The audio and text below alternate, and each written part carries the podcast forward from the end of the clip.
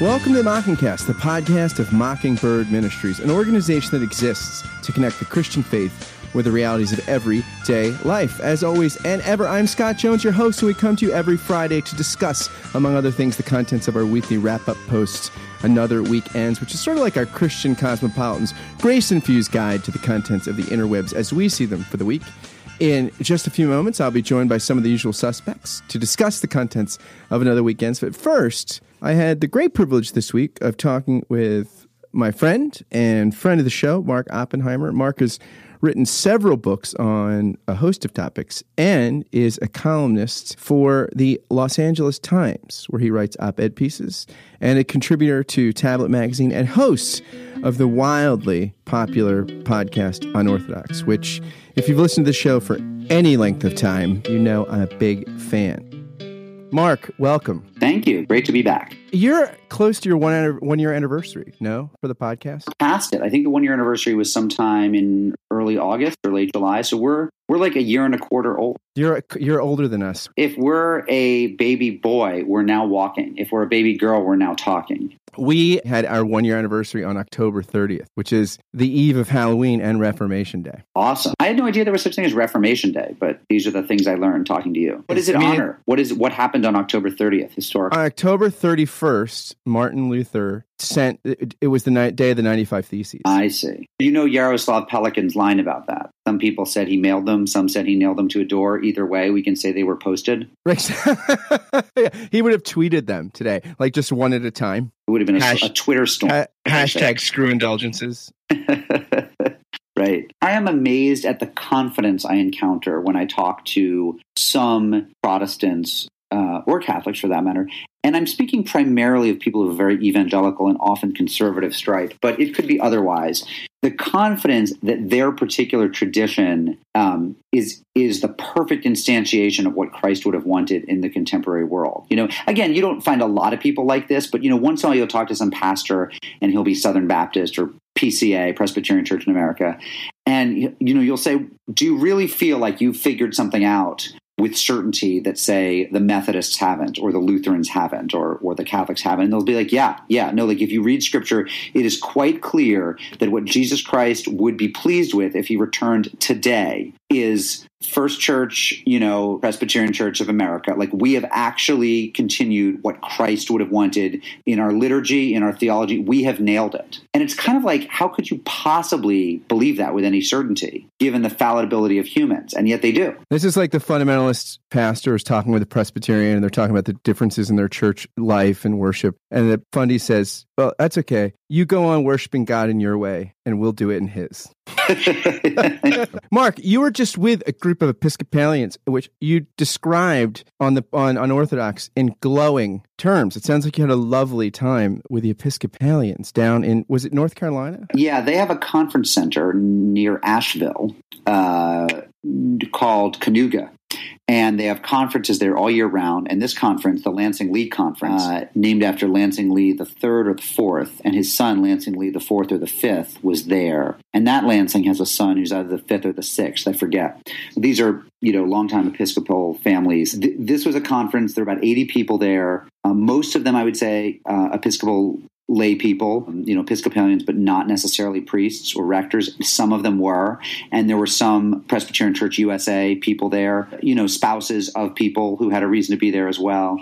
It was really neat. The, the conference was titled The Golden Rule in Politics. So we were talking about the current election with some reference to how to reclaim uh, neighbor love at a time when it seems to be shredded by our political system. See, when you say the golden rule, you don't mean like do it onto the other before they do it onto you. right, exactly. Uh, the actual golden rule you know, so and I was there with with my friend Arsalan Iftikhar, who's you know a, a great Muslim public intellectual, human rights lawyer, pundit, talker, uh, writer, and uh, it was a new book out about Islamophobia that everyone should read. So it was a it was a Jew and a Muslim taking the stage several times over three days to talk to a bunch of Episcopalians. It was fun. How was the food? Because the Episcopalians generally do things pretty well in that regard. There was good. Let me say, look, look if you believe the um, the old joke that, you know, Jews never run out of food and wasps never run out of booze. I think there was some truth to that. I think, you know, the wine was flowing well and it was good wine. There were some beautiful uh, evening cocktail hours out on the, the deck overlooking their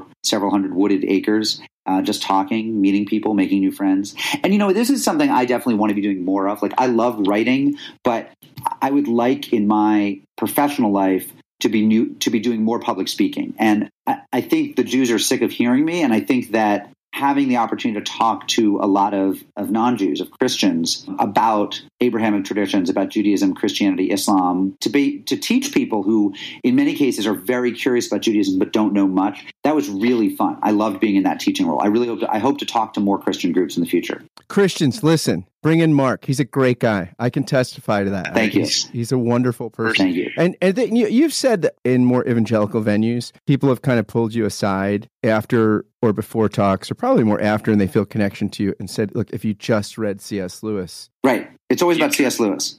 Yeah. When did anybody try to convert you? nobody C.S. Lewis to me, and um, no, nobody tried to convert me. No, no, no, no, no. I mean, were you hurt by that a little? Um, no, because I knew what I was getting. I mean, I know that with a lot of these people were liberal Episcopalians, and they're very sensitive to not be the the overbearing missionizers, constantly trying to kind of sidle their way into the heathens' uh, good graces to give them the good news. And I respect that, though you correctly intuit that I love you know people who try to uh, sell me their product. I mean, I, I, really enjoy. You know, I'm the kind of person who answers the door and invites the Jehovah's Witnesses in, and and that's because I enjoy the conversation. So I would have been fine with that if some people had tried to make me a Christian, but it didn't happen. We had a wonderful morning prayers where I offered to lead everyone in a responsive reading of a psalm, and I was going to chant the Hebrew and Psalm 145, I think, which the Hebrews chant as uh, Ashrei. Glad, glad are we to be um, to dwell in your house. And then I had them respond from their prayer books in English. So in, the Jews typically do it in, in, a Hebrew responsive, and it takes about two minutes. If you do the Hebrew and then interpolate the English, it takes about four minutes. And this was just something I innovated, and I think they really enjoyed it. I really loved it. It was really, it was really, really neat. Christians, if you're looking for a public speaker, this guy innovates responsive psalms, multilingual. This is your guy. I mean, and he's great at a cocktail party. And you are you are an extrovert's extrovert. After we spent a lot of time together in New Haven, I'm pretty extroverted guy. I said to my wife, "This guy is he is a charm. I mean, you just you talk to so many people, and in in an unforced way. I like people. No, I do. I do like people. You know, which is why a three day conference was just really, really, really fun. There was another extrovert there. I don't know if you've ever run across Ed Bacon. I know the name, but Ed, who was the dean of the cathedral, the Episcopal Cathedral in Santa Monica, California, for many years, and and really turned it into a very was that Santa Monica or Pasadena? I think it was Pasadena turned into a very interracial and welcoming. Oh, yes, yes, yes, yes. Okay, yeah, sure. I know the congregation. Yeah. He was there. He was a fabulous kind of master of ceremonies and interlocutor. And he knew he he knew Judaism very, very well. He he was just deeply learned in a very ecumenical way. And I really came away thinking, you know, I'd always heard good things about him, but this guy is a major American um, Christian. Uh, I don't. I don't want to say thinker because I don't think he. I don't think he fancies himself a, the, a you know a constructive theologian. But I think he's a major conversation partner. We, we, I asked him actually. I said, "Do you do you think that I should be a Christian?" And he said, "No." And I said, "Well, why not?" And he said, because Jesus wasn't a Christian. And I thought that was a very profound statement, actually. It was profound and succinct. Yeah, yeah. He was. This guy was a master of succinctness. Like, Mark, do you find okay in in Christian circles very often you have the pastoral types who more and more kind of become eh, more like social workers. You know, I mean, v- view themselves less as public intellectuals and, right. and more like helping profession. And then you have the theologians, you know, who are more the academics, which didn't used to be true. I mean, you had in the Christian tradition mo- before modernity, all the great thinkers were also bishops and pastors and dealing with congregational life. In Judaism, is there that split? I mean, do you, do you like do you have a sort of split track for the rabbinate, or, or people like kind of okay? If I'm an intellectual, I want to teach and do it like, and then Judaism's a little weird in that. I mean, I'm sure Christianity has its versions of this problem or this interesting dilemma as well. You know, Judaism doesn't have a lot of people in the academy doing constructive rabbinics of a of an apologetic type, right? Whereas, you know, in other words, there are people in the academy and in the rabbinate, I would say, in the reform and conservative rabbinate, and to a lesser extent, the kind of liberal Orthodox rabbinate, who are doing, um, who are working on constructive problems of theology, like what are what are contemporary answers to ancient questions that that make sense of or reinterpret ancient law and keep the tradition vital. Um, once you get into the universities, if you're doing Jewish theology, you, you might be doing sort of more meta theology or philosophy of religion or using Jewish wisdom to influence what's basically a secular ethics, doing kind of fusions of that, the way that you'll find Christians who are doing bioethics in your tradition, and, and they're really addressing very secular problems, and then saying, but what does Christianity have to tell us about them? But the people who are doing really, really strict, like normative rabbinics in a very like deep, deep Talmud are often neither rabbis nor academics. They are full-time learners who are submitted, who are supported by their communities, by their ultra-orthodox communities, who give them a stipend. Their wives usually work. They're usually men whose wives work, whose whose fathers and fathers-in-law and communities support them, so that they can learn. The ideal is to learn full-time in those communities. So, like, if we have a version of a Karl Barth, for example, somebody who's like literally just going to produce scores of volumes or a John Calvin, right? Scores of volumes of of, of, of, real normative theology, he's probably a Haredi or ultra Orthodox Jew who doesn't have any full time position anywhere. What a great gig. Yeah, yeah.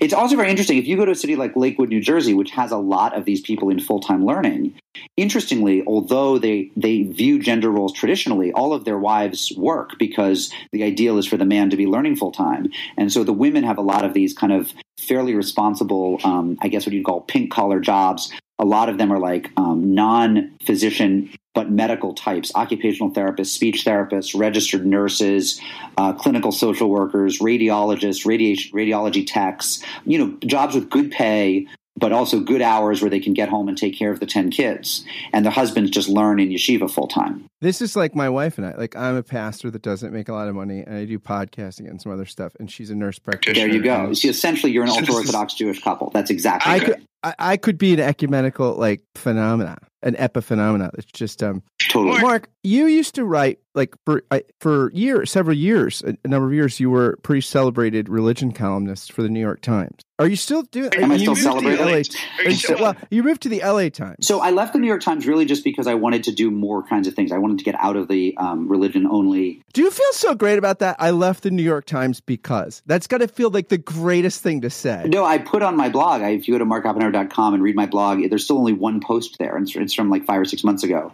and it's where I basically explain my decision to leave and it was basically like I fired them. You know, uh, look, all due respect to the Times, and I'm still writing for the Times Magazine. I have a couple pieces in the works for them that I'm really proud of that are coming out over the next few months. Um, and but writing a regular column of 900 or 1,000 words just about religion just felt like I had done that for six and a half years.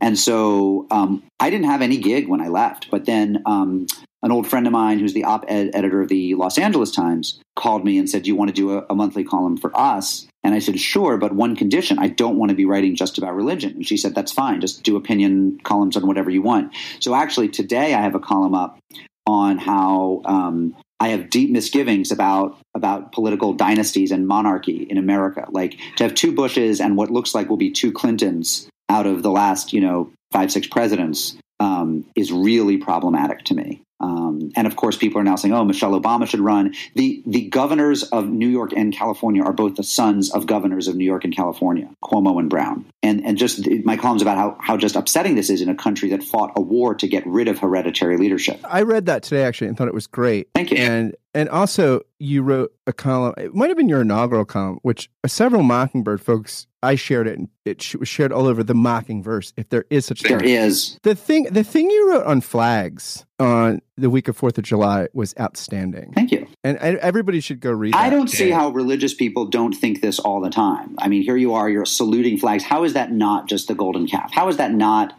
at least running the risk of idolatry. It, it, should be such a central problem for religious communities. By the way, that's my favorite narrative in the Hebrew Bible when Moses comes down and Aaron is like, literally, like, yeah. What what happened? It's the damnedest thing. They brought me this gold. I threw it in, and out was this calf. I'm as shocked as you, Moses. Yeah, yeah.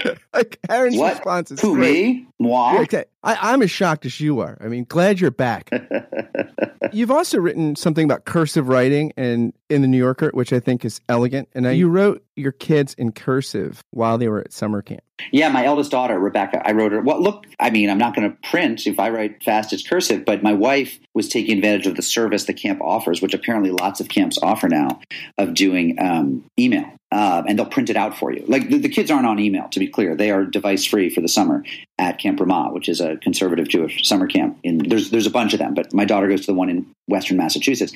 Why did you pick that one? You know, we go to a conservative synagogue. That's the sort of centrist movement between Reform and Orthodoxy, kind of politically liberal, but but liturgically pretty traditional, which I feel like fits me and my wife. And and just a lot of kids from our synagogue go there. So Rebecca was going to have friends if she went there. It's also like an hour and 15 minutes from us, 20 minutes from my parents. So if there were any problem, like we could get a family member there pretty quickly. But it's also just a really like down to earth, nurturing kind of grubby place, which I love. So, but they will offer this service, shockingly to me, where they'll print out your emails and give them to your kids as letters. And uh, I was like, heck no! Like I'm writing her letters with stamps on them. And so, yeah, I wrote this piece for NewYorker.com about why it was important to me to, to keep writing to her in cursive. The joke being, of course, that she has trouble reading it because she never has to read cursive. But apparently, her counselors help her decipher my crazy old world writing. They're earning their eight dollars an hour. Exactly. Exactly. Mark, one last question. You You know what? Let's do let's do three last questions. three last. You have time for Three three last Okay. questions. Scott. Well, then here you go. I have a couple. Reverend. Uh, there- I have a said question for you. Why do people go by pastor always use their first name? Why is it Pastor Bob and not Pastor Jones? Some people do the. It's not always, but I don't know. Reverend is an honorific, so you're the Reverend Right. Mister or the Reverend Mrs. So it would be like if someone was president or governor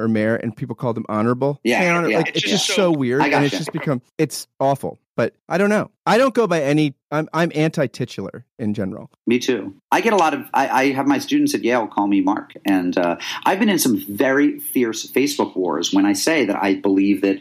For, I believe there are two acceptable addresses in America: first name and Mister slash Ms. And the reason is, and, and by the way, you could throw in a third if, if if the you know intersex or trans people ever want a different you know or non-binary people ever want a third one, fine, but it should be along the lines of Mister and Ms. And the reason is because these are ones that don't announce what your job is. They're they're democratic. So if I call you Mark, you or if I you call you if I call you Scott, you call me Mark. We're relating as fellow citizens. Similarly, if I call you Mr. Jones, you call me Mr. Oppenheimer. We're fellow citizens. Once you start getting with Doctor, Admiral, Mr. President, I just I hate all of that because it's essentially saying certain people's jobs get them titles. Well, you know, the and I think those titles are no more valuable than janitor or short order cook. You know, all work is honorable. So I'm really anti-title. But people, you, I get a lot of pushback from, especially people from marginalized groups who say, you know, it's really important as a woman with a PhD or as a black man with an MD that people recognize that, you know, I've done this work and that I deserve that respect. And I do understand that. But I, you know, I'm coming at it from a, a different place. Mark, you just said, said a couple weeks ago that you you were describing it wasn't I'm trying to think if it was in the Yom Kippur episode or it might have been right after, but you said that you're somebody that basically it's hard for you to believe when people show grudges because you're not a grudge holder. You're really sort of like you, you really it's okay. I mean, stuff kind of Yeah, and I don't even I really don't mean to make a virtue of that. Like really, it, it's a problem. I, I have such bad memory and such bad grasp of like the details of what's happened to me. I tend to move on so quickly from things and recover so well, which is which is highly um, adaptive and functional. But it means that sometimes there are people who I've had a really bad interaction with, and I was a little bit bruised, and they were really hurt.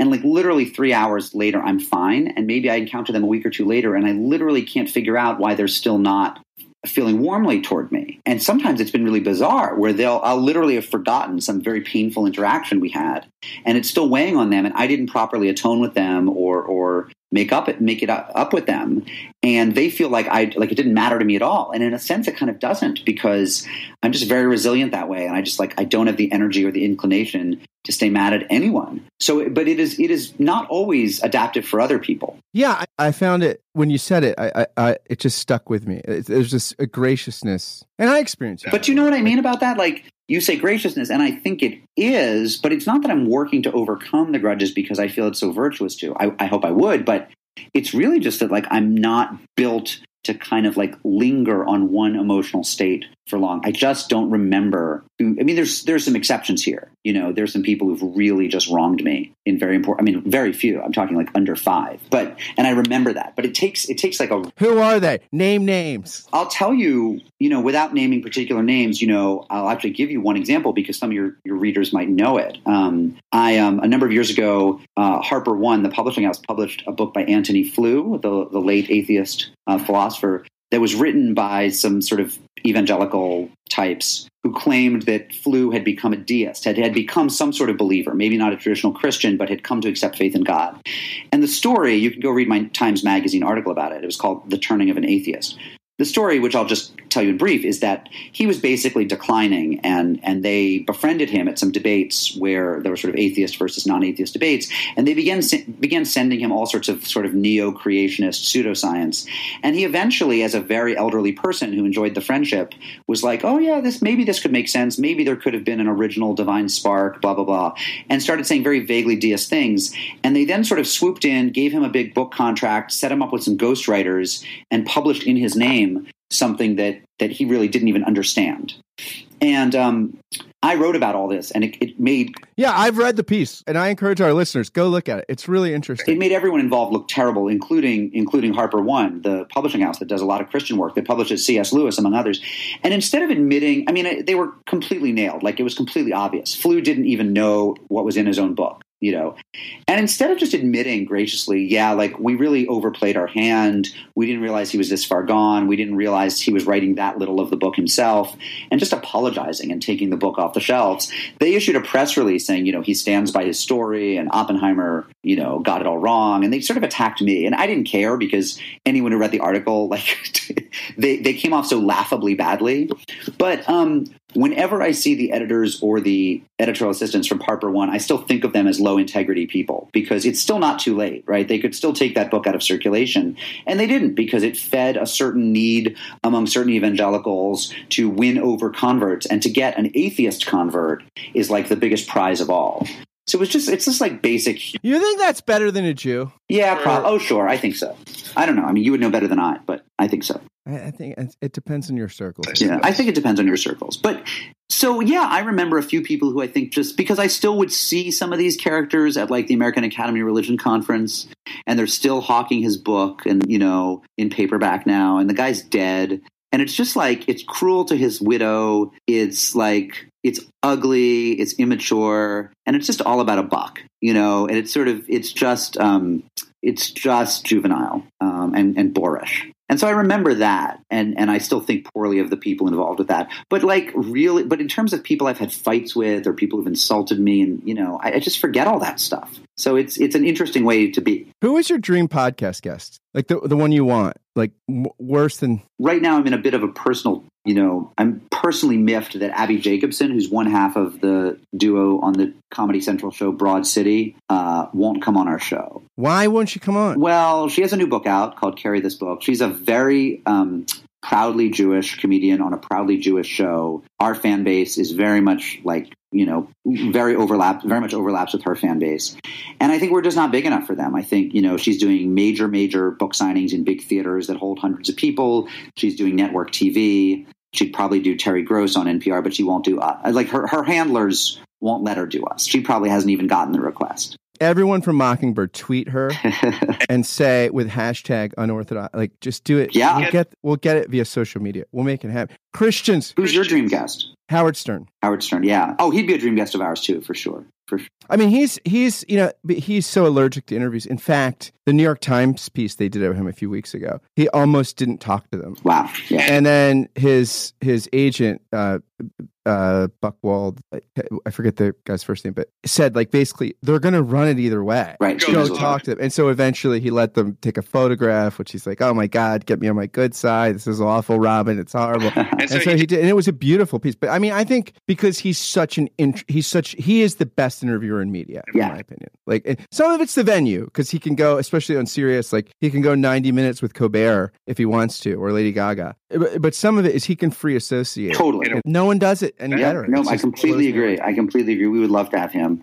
But you know, we're not holding our breath. Me, me neither. Mark, what was it when you met uh, two people? I just want to know if you have time. Yeah. Like the first, like the way you became friends with them, Liel Leibovitz and Duo Dickinson. Did you know right away with both of them? Hey, I think this is going to be one of my friends. Yeah. I mean, Duo and I sat next to each other at the wedding of our friend Arnold Gorlick, who's a great uh, local character here in New Haven, runs an amazing art house cinema, Madison Art Cinemas, and and he got married a few years ago. And Duo and I were seated at the same table, and that was Arnold's brilliant brilliance to seat us near each other with our wives. We and we all hit it off. So that was great, and I did know I'd be friends with him because he's just such a funny, likable guy. And Liel, it was when I started working at Tablet, and same thing. I mean, both of them are really nerdy and into into books and ideas. I think the way I am. But the other thing is that they're guys who don't take themselves too seriously. Like my sort of rule is, if you can't laugh at yourself, we're we're, we're through.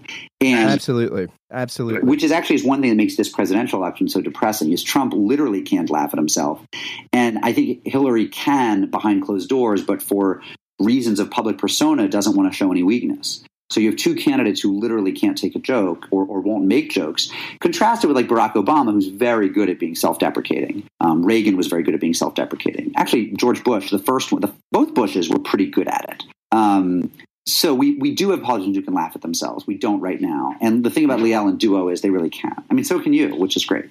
Yeah, and I feel like some of that is like if everything is politicized, nothing is political. And I, I feel like some of the inability to laugh. Yeah. And is that everything it's like everything is so high stakes. Yeah. Like like like and you like you can't even just not support someone. Mm-hmm. Yep. You have to denounce them. Like Yeah. there has to be there's a denouncement culture. And I feel like that Totally. is what all the election anxiety. I think some of it is just it, it feels like like every square inch of your body and soul has to be politicized in some way, Yep. and it's just the, the, the anxiety. So, how do you overcome anxiety in the election? Like, what's the what's the post election hangover cure? What's the hair of the this dog? is my last question. Um, I think people move on. You know, the nice thing, the bad thing about America and the good thing about America is we're fundamentally not very political. We're interested in sports and video games and fast food. And and movies that sometimes you pay for one and get two or three. I'm in a lot of trouble on Twitter for having sneaked into movies. Don't even joke. Mark, my wife and I do that. Like full Awesome. confession, like eh, because we don't go to the movies, and, and then like you go and we just want to spend the day there. Yeah, totally. So, I I mean, the bad news is we're, we move on because we're shallow, superficial people who don't know much about or care much about politics. The good news is it keeps us out of mostly out of civil wars. Like we don't tend to bear those kinds of you know perpetually rutting grudges against each other. So I think we'll move on. I think the Trumpkins will move on. Um, I think the Bernie Sanders people have already moved on, much to my dismay, because I was I was a Sanders voter. But you know, people move on. They'll move on to the Super Bowl. The Super Bowl is coming. That's what that's what that's what will happen. Commercials. Yep, yep. Mark, thanks for being with us. And also, I just want to say I'm so sorry about your dog. Thank you. JJ's hanging in there, but um, you know, we'll uh, we'll have a proper burial when the time comes. When I cuddle my pit bulls, I think about her, and you know, you're a good, you're a gentleman and a scholar and a great dog owner. Will you come back on Unorthodox soon? Anytime, man. I We're gonna set that mother up. I am there. I, I love it. I am an evangelist for. All right. We I would like to. and I, I, in all sincerity, I'd like to send a personal invitation to all of your listeners. Here's what I want from them. I want them to listen to Unorthodox. Um, and we have a couple weird shows coming up. Like we just had a live show in Boston. This next one's an election special. But if you go back to like the ones before that, like our episodes in you know in October, listen to those, and then I want them to send me a personal email at Moppenheimer, my first initial and last name at tabletmag.com, and tell me what they think of the show, or send me Gentile questions for the Jewish panelists. That's what we want from them. Mark, I have actually gotten Facebook messages from Mockingbird listeners that have asked me because I've said your podcast is one of the only podcasts I listen to on the day it comes out, like religiously. Awesome. And I've gotten like messages like late in the day on Thursday. Have you heard the new Unorthodox? That's show? so sweet. That's amazing. It's a great. It's a great show. I came across it by accident. It was. It popped up in one of the featured things, you know, you know, like- like early on, and I, I, after the first episode, I was hooked. Thank you. Well, we love your show too, and similar sensibility, similar seriousness, but also with a sense of humor. And um, you know, I really want to hear from your from your people. So, thank you for having me on. God said to Abraham, kill me a son. Abe said, man, you must be putting me on. God said, no. Abe said, what? God said, you can do what you want, Abe, but uh, next time you see me coming, you better run. Once more into the breach with, well, Carrie, I'm going to say you're a usual suspect now. Carrie Willard from Houston, Texas. Hello. How are you doing? I'm great. I heard you were a big hit at the Mockingbird conference in Oklahoma City. Thank you. I heard that people, as they were snoozing through DZ's talk, were like, Carrie. Not true. Carrie. There was no Carrie. snoozing. I had so much fun. It was so much fun. She was really terrific. I can't. We're gonna put the audio up probably first thing next week, and I just think people should run and not walk to listen to her talk. Okay, so there, so DZ was, people were not snoozing through David's talk? No, I was I told him I was very grateful that he went last because it wouldn't have been fair to make anybody else follow him. So it was great. He wrapped everything up. It was but everybody was great. It was Oh, really hush. fun. It was fun. It was super fun. And then the next day when I got home, I took my own kids to church. So that kind of brought it all full circle. It was great. Mm. And David, can we announce that you have a forthcoming cover story? Can Oh. Yeah, yeah, why not? I just found out today that the the cover story for the January February issue of Christianity Today is going to be some reflections that I put together on law and gospel and their resonance 500 years after sort of Luther originally kind of really broke through to that hermeneutic when it came to reading the Bible, but also interpreting life. That is so great. Congratulations. So is next year, next year Halloween, is that is are Martin and Katie Luther gonna be the Halloween costume? I highly doubt it. I highly doubt it. Trending next no, no, not so just just me and my husband. That's Yeah. all right. Just you guys. We can be the trendsetters. It's all right. It's okay. I'm pulling for Lex Luthor still, to make a comeback. But enough about Halloween and things past, like the Oklahoma conference. As Karl Barth says, if Christianity is not eschatological, it is not Christianity at all. Let's talk the Cubs and Bill Murray. The Cubs, yes. It was super cool yesterday, I thought, to see baseball, uh, the, the nation completely transfixed by baseball yet again.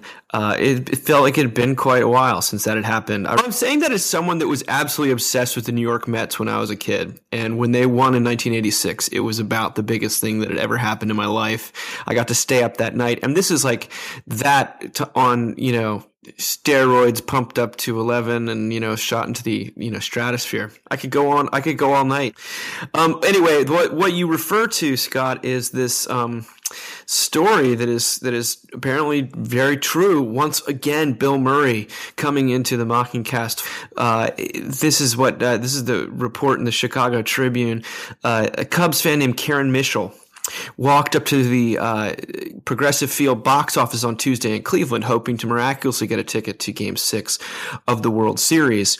Uh, she was denied, you know, which was you could have predicted, but I guess she saw Bill Murray somewhere in the vicinity, and she decided to kind of follow him maybe or shadow him. Anyway, she's walking near him and Murray turns around, sees that she's wearing a Cubs jersey and gives her a ticket to get into the game. This is Mitchell talking. She says, he turns around and says, here, here's a ticket. And he kind of shuttled me into the door. I thought it was just a ticket, you know, to get in, but it was a ticket to sit right here. Uh, it it turns out that Mitchell's ticket was the ticket to sit right next to Bill Murray, which was just a few rows behind home plate. So she watched Game Six as a Cubs fan next to Bill Murray, uh, it- talking the whole time about growing up Cubs fan. Bill Murray's becoming like America's grandpa, sort of there to uh, celebrate uh, and and overdo it in our victories and kind of make them even more abundant, and then there to sort of comfort us in our failures. and it seems like this is just this great picture of grace in the middle of uh, you know a tough week, as lots of people have been saying. Carrie, Bill Murray fan, Cubs fan. I love Bill Murray. So we we're baseball fans in the sense that we love whatever team is playing, especially wherever we live. And the Astros were not playing this year, and so of course we became Cubs fans like everybody else. My husband was watching. We were watching. I I love Bill Murray though. I love him in um. What about Bob? I'm sailing. I'm really sailing. So I would have loved to have uh, been a little mouse in that corner when he got to sit next to this this lifelong fan with with him. And more fascinating, I'm scooping you both. You guys know that in 1993, this is run by the LA Times, Vie- Mission Viejo student by the name of Michael Lee had no idea what to write in his senior yearbook picture. And he wrote, and he's a good looking guy, nice full head of hair, decent tie, uh, light gray suit. He wrote, Chicago Cubs 2016 World Champs. You heard it here first. So basically, this man is a prophet, and you Harold Camping people, I would, I would move out to California or wherever he is now because this man prophesied it. Uh, let me do the math first. Seven, carry the thing. Seven plus 16. 23 years a prophet. Amazing. Ah, Star Wars. If they bar wars, please let these Star Wars stay. And hey, how about that nutty Star Wars bar? And moving on. Next up, we have uh, a mammoth article that was cover story of Time last week, actually, the November 7th issue, or might be on newsstand still when people listen to this. Teen Depression and Anxiety Why the Kids Are Not All Right by Susanna Schrobsdorff, which is sort of a wonderful German name. But uh, that's kind of where the uh, lightheartedness ends. It is an extremely heavy article about. Um, mental health in uh, America, especially among teenagers. I'll, I'll read it to you from it. Anxiety and depression in high school kids have been on the rise since 2012 after several years of stability. It's a phenomenon that cuts across all demographics suburban, urban, and rural, those who are college bound and those who aren't. Family uh, financial stress can exacerbate these issues, and studies show that girls are more at risk than boys. But about 30% of girls and 20% of boys, totaling 6.3 million teens, have had an anxiety disorder, according to data from the NIH. And of course, that's, you know, multiplied by the fact that only about 20% of young people uh, with a diagnosable anxiety disorder only ever get treatment. Um, the author, Susanna, goes on to kind of try to figure out what's going on here. And what she comes up with are some really interesting things. Of course, this is reminiscent of our mental health issue, which a friend of mine called me up and said it was. Uh, uh, we should have called it the mental illness issue, uh, but uh, you know I, I, stand by it in every possible sense. She says they are the post 9/11 generation, raised in an era of economic and national insecurity. They've never known a time when terrorism and school shootings weren't the norm. They grew up watching their parents weather a severe recession, and perhaps most important, they hit puberty at a time when technology and social media were transforming society. Uh, someone at Cornell was saying that it's it's that they're in a cauldron of stimulus they can't get away from or don't want to get away from, or don't know how to get away from. Um, and uh, you know, the, she goes on. I'll, I'll a few more things. It's too rich not to to ignore. It's hard for many adults to understand how much of teenagers' emotional lives is li- life is lived within the small screens on their phone. Um, there there is no firm line between their real and online selves. A big study of 13 year olds recently found uh, that you can now, even if you're living in a completely remote place, you can find yourself really caught up in what what this is, she calls a national thicket of internet drama. In other words, and this is me speaking here, this uh, epidemic of helicopter parenting, where children never experience anything bad or negative, which we've talked about the last couple of casts. Actually, uh, they're finding that online the true. In fact, that they're completely the kids are operating completely independently of adults and and sort of driving the train and really um, kind of just being uh, torn to shreds by one another in online spheres that parents just don't know about. This one teenager says it's hard to describe the stress. I'm calm on the outside, but inside it's like a demon in your stomach trying to consume you. One of the uh, the final finding I'll report is that what what researchers are noticing, as opposed to other generations, is that these kids, there's a higher instance of people cutting themselves, of self harm. Uh, Susanna writes, self harm is certainly not universal among kids with depression and anxiety, but it does appear to be the signature symptom of this generation's mental health difficulties. All of the nearly two dozen teens I spoke with for this story knew someone who engaged in self harm or had done it themselves. It's hard to quantify the behavior, but its impact is easier to monitor.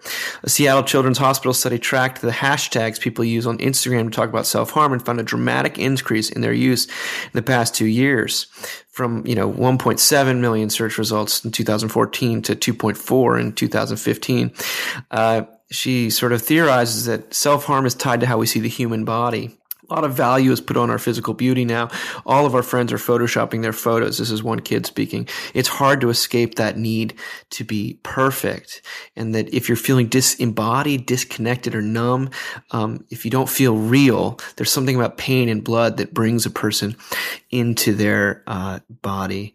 So uh, I could go on and on. Um, but uh, there's over and over there's this reiteration um, and I actually talk about it, of course, in that Law and Gospel article you mentioned, Scott. The, the the the, the need to be perfect. It's not just. I think that this that they're living these these lives on the the phones and on the the screens, but there's really no opportunity to reinvent yourself when you live your life online too. That when I, you know, not, I don't feel like it was so long ago, but it was so long ago when I was a teenager and I went to church camp, I got to be a completely different person than the person I was at school. And there's no reinventing yourself when everybody knows who you present yourself to be online.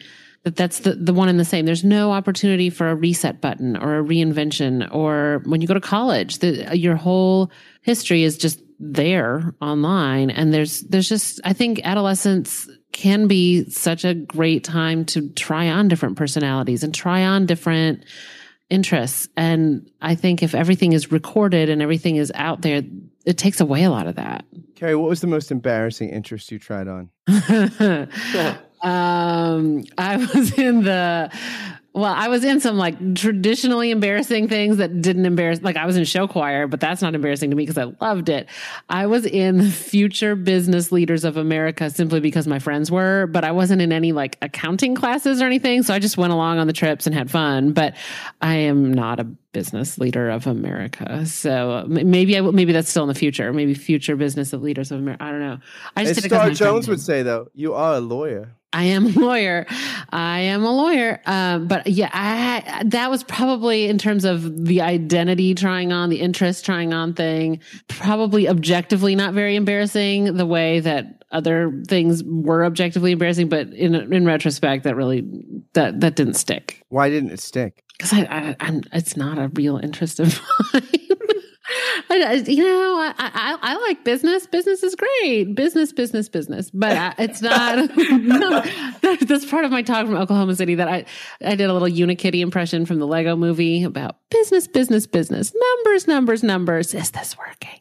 Like it's it's not. It, it's just not one of my. I'm I'm not going to check my stock report six times a day. Um, I'm grateful for people who do, but it's not who I am.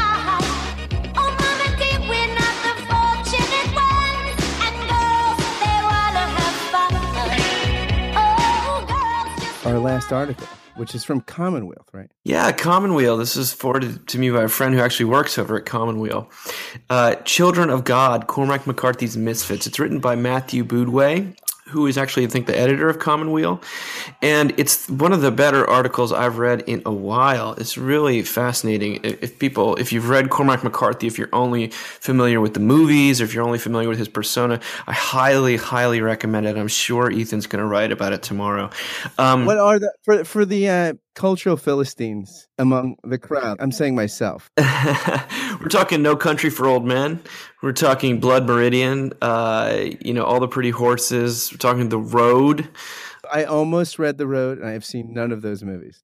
Well, it's pretty bleak stuff. And what the author starts out as talking about is that Cormac McCarthy's usually painted as this the ultimate amoral you know, he's sort of it gives indiscriminate attention, often to very horrific things that sort of to this uh, objective, descriptive uh, voice that people find really unsettling and uh, they therefore never equate him. He never gets listed among the great sort of Christian writers or or Catholic writers, even though um, you know plenty of people that are not practicing Catholics get uh, this is the commonweal, so they're interested in Catholicism.